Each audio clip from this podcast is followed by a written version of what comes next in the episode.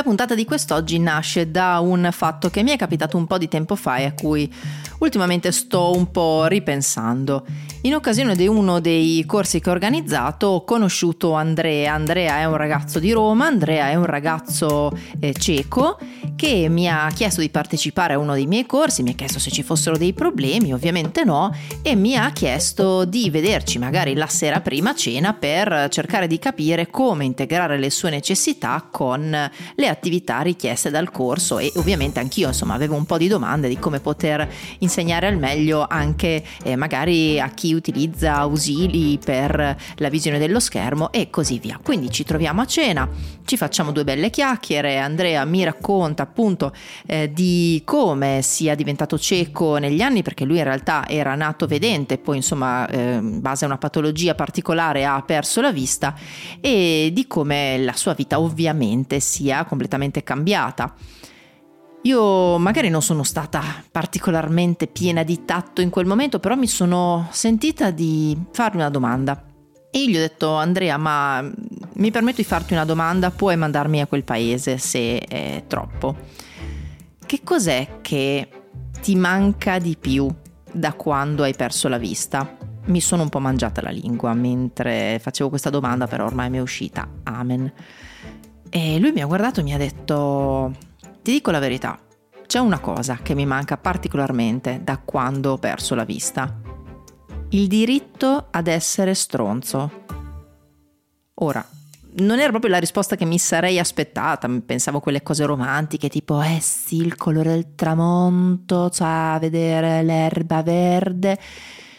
In realtà era qualcosa di molto più vero quello che mi aveva detto lui e ne parliamo oggi. Perché ve ne parlo io? Io sono Rossella Pivanti, mi occupo di narrazione audio già da un po' e ultimamente mi capita sempre di più di lavorare attorno a questi temi perché tutto il terzo settore, tutto il mondo del no profit, tutto il mondo del sociale, che sia la narrazione della malattia, della disabilità oppure anche di quello che sono eh, condizioni sociali, economiche, culturali diverse da quelle che conosciamo noi, eh, mi sta girando attorno sempre di più perché tutto il terzo settore si sta avvicinando moltissimo al mondo del podcasting. E oggi forse capiremo come mai questo grande avvicinamento e partiamo proprio dalla storia di Andrea. Perché mi ha colpito così tanto la storia di Andrea? Perché Andrea non mi ha raccontato quello che la narrazione classica mi aveva inculcato, cioè che chi è cieco, chi diventa cieco, improvvisamente gli manca il colore dei tramonti, il colore dell'erba, sicuramente potrebbero mancare quelle cose, ma lui mi ha detto una cosa molto più viscerale che solamente una persona che effettivamente vive quella condizione ti può dire. Lui mi ha detto mi manca il diritto ad essere stronzo, anzi ha detto tipo il sacrosanto diritto ad essere stronzo. E quindi, visto che io avevo un grosso punto interrogativo sulla testa, mi ha guardato e mi ha detto: Aspetta, che ti spiego. Da quando sono cieco, le persone mi guardano e pensano che io sia buonissimo. Oh, poverino. Se io un giorno mi sveglio e mi sento stronzo perché mi sono svegliato così, voglio dire tutti abbiamo delle mattine così, io non posso, perché qualsiasi cosa faccia, anche proprio l'azione più brutta del mondo, dare un calcio a un cagnolino lungo la strada, qualcuno si gira e mi dice oh poverino è cieco, quindi è arrabbiato col mondo, quindi giustifichiamogli tutto, quindi il cieco è sempre buonissimo. Ovviamente mi ha spiazzato perché è andato completamente al di fuori della narrazione che conosciamo, perché qual è la narrazione che conosciamo e da dove nasce quel concetto del poverino che tutti pensiamo e poi ci vergogniamo immediatamente? Nasce da tutto quello che è stata la narrazione della malattia, della disabilità, delle condizioni economiche, sociali e culturali negli anni non tanto per colpa degli enti no profit, per carità, quanto per colpa dei media su cui gli enti no profit hanno operato, cioè quelli che c'erano fino adesso. Prendiamo ad esempio i giornali, tu sul giornale devi mettere la foto shock, tu su Instagram devi mettere la foto shock, tu sulla pubblicità di YouTube devi mettere il video che ti colpisce in due minuti. E così nascono i mostri. I mostri della comunicazione del no profit sono questi, sono ad esempio la mosca sulla faccia del povero bambino africano, perché il bambino africano non può essere un bambino africano e basta, deve essere un povero bambino africano con la mosca in faccia. E anche se togliamo quella mosca, il nostro occhio, dopo tanti anni in cui siamo abituati a vedere quel tipo di narrazione, continua a vederla ma come il disabile. Il disabile non cresce mai, cioè la persona sulla carrozzina sarà sempre un infante da coccolare, da fargli la carezzina sulla testa. Cioè la carezzina sulla testa al disabile ha reso il disabile un perenne infante nonostante questo abbia 10 anni, 20 anni, 50 anni, 80 anni. Cioè questa persona non ha il diritto di crescere. Poi invece abbiamo i supereroi, i supereroi sono tutte le persone a cui magari manca un'arte oppure eh, che fanno sport, ecco loro sono dei supereroi perché loro devono scalare l'Everest coi mignoli non possono fare uno sport normale, non possono neanche stare sul divano a guardare Grey's Anatomy mangiandosi Fonzis, no, loro devono essere dei supereroi per ricordare a noi quanto siamo pigri, perché io che ho tutte e due le gambe non mi sveglio la mattina per andare a fare 10 km a piedi come direbbe il medico, loro invece fanno delle imprese incredibili, quindi oh mio Dio, grazie che mi ricordi di essere così fortunata. Ovviamente ci sono poi i super buoni, il cieco è super buono, tutti quelli che hanno una patologia sono dei super buoni. Insomma, abbiamo dipinto un mondo meraviglioso dove il bambino africano è muto perché c'è la mosca che parla per lui, questo bambino africano non ti racconterà mai quanto è bello il tramonto, quelli che sono i paesaggi che vede dal suo paese, no? Quella mosca parla per il bambino africano, quel bambino africano non l'abbiamo mai sentito parlare, mai. L'adulto di carrozzina è un eterno infante, questo ci toglie il problema di renderci conto che ci sono persone eh, con disabilità che poi diventano adulte ed è un problema perché non sempre c'è una rete di caregiver pronte ad occuparsi di loro anche in età avanzata. Chi è senza arti è un supereroe nato per ricordare a tutti noi quanto siamo fortunati, oh mio Dio che culo, e poi c'è il cieco, insomma, che è sempre buonissimo. Abbiamo disegnato un mondo meraviglioso. E questi sono i mostri che la comunicazione ha creato. E ribadisco, non sto dando la colpa tanto agli enti, ma sto dando la colpa a quelle che sono le modalità con le quali si sono sempre approcciati alla narrazione, perché purtroppo quando vai su Instagram devi colpire le persone in una frazione di secondo, quando vai su Facebook, quando vai su LinkedIn, quando vai sui giornali ci devono essere queste foto shock, perché ovviamente nessuno altrimenti mette mano al portafoglio, nessuno dona e sappiamo che tutto il mondo del no profit va avanti grazie al sacrosanto fundraising. E quindi nessuno si attiverebbe se non sentisse effettivamente l'urgenza, come sente l'urgenza facendogli vedere delle Photoshop. Il problema è che queste Photoshop poi vanno a minare tutto quello che è la narrazione che queste persone, se potessero parlare,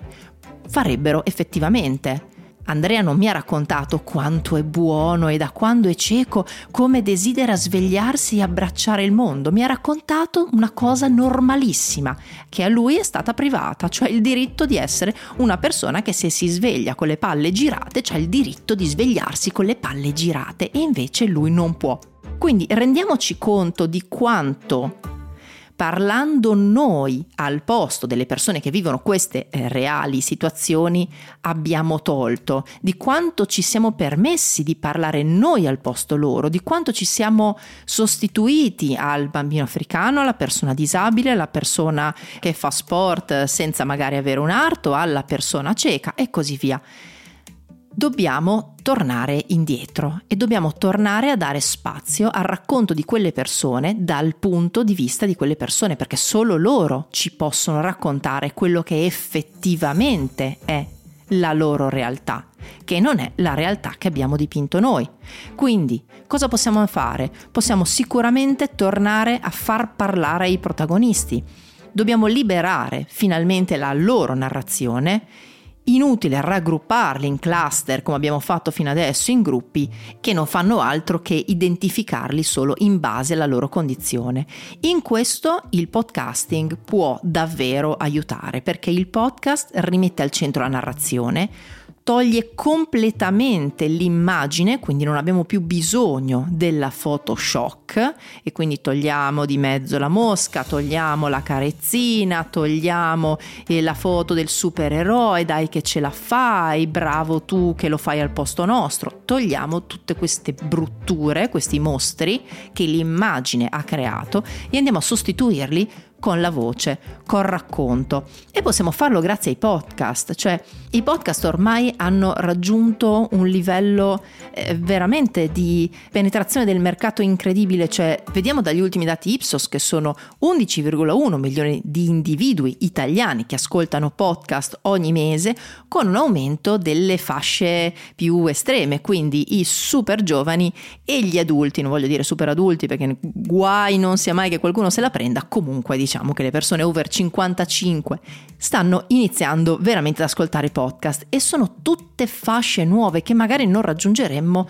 sulle altre piattaforme, ma soprattutto non lo raggiungeremmo a questo modo e non le raggiungeremmo col racconto effettivo dal punto di vista della persona che vive quella condizione o del caregiver, della caregiver, qualora non sia possibile Andiamo a raggiungere un pubblico a tutti i livelli con il podcast, ma soprattutto un pubblico che si dimostra molto vicino ai temi sociali, perché nell'81% dei casi, sto eh, riportando l'inchiesta Ipsos,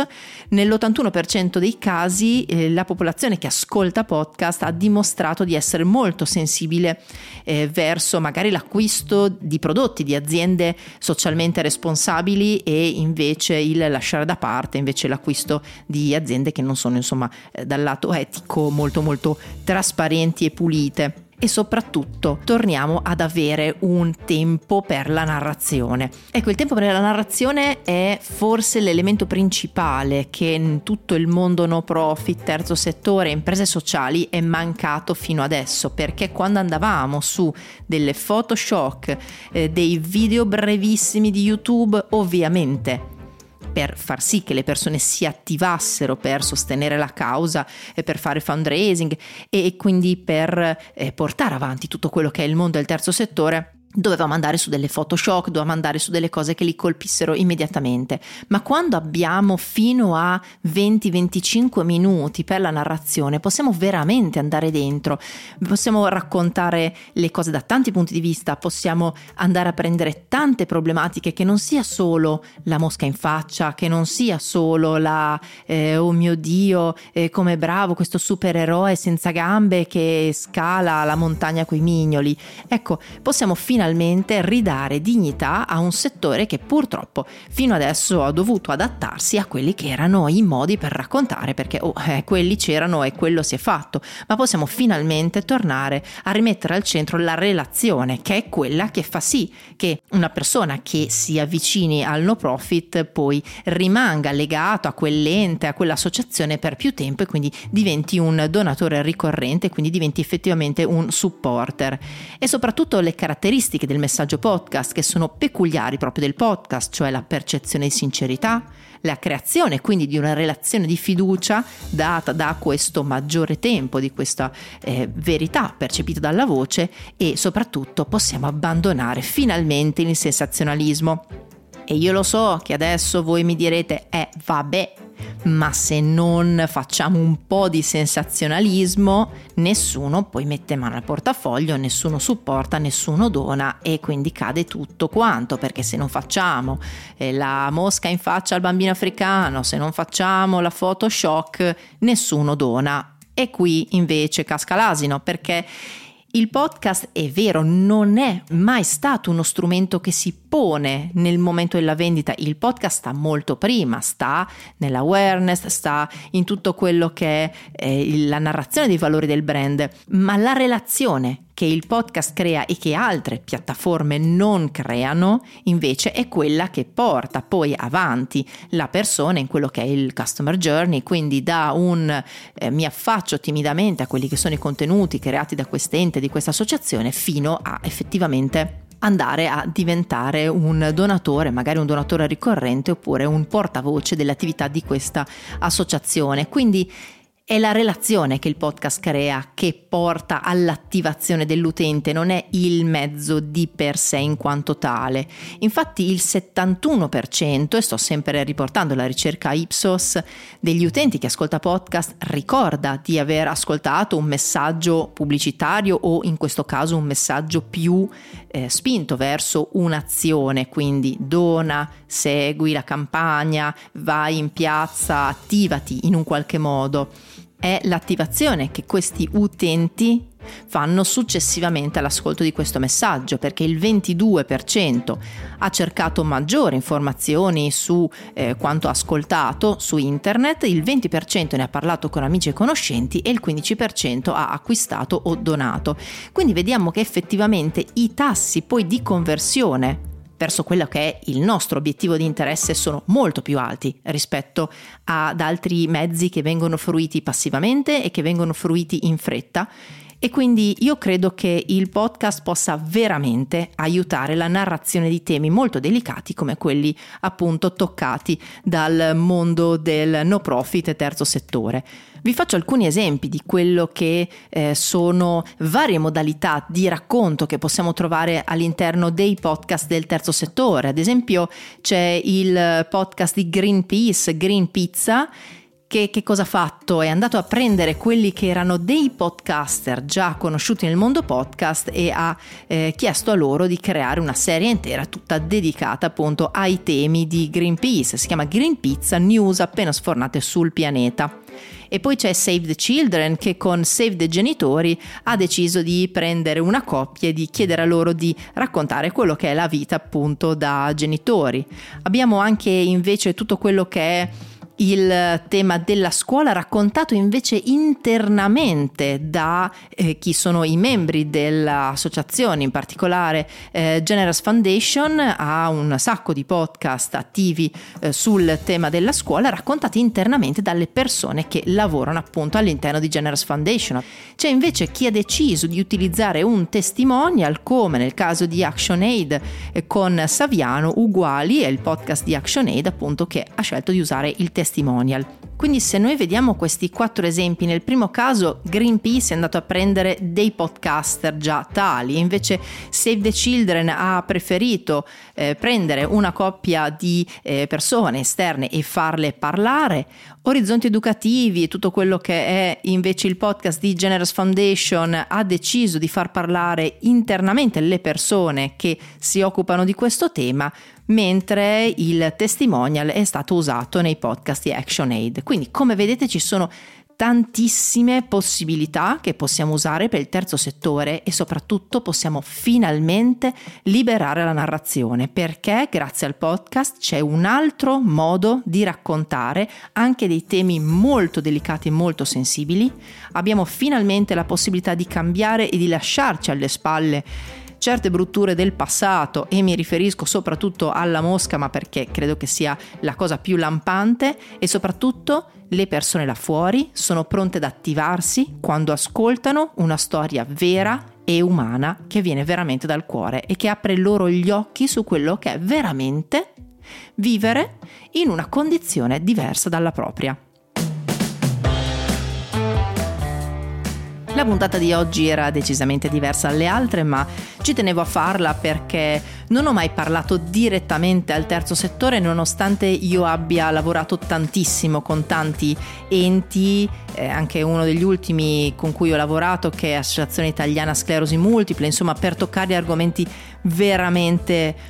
molto molto sensibili, ma ci tenevo perché abbiamo una grande opportunità davanti e abbiamo l'opportunità di cambiare una narrazione che fino adesso non ha fatto bene a quelle che erano le categorie che invece volevamo aiutare, perché arrivare a dire poverino o poverina di qualcuno è purtroppo il risultato di una comunicazione che negli anni si è basata su quelli che erano i mezzi che avevamo a disposizione al tempo, ma che oggi finalmente sono diversi. Vi aspetto sul mio sito web rossellapivanti.it.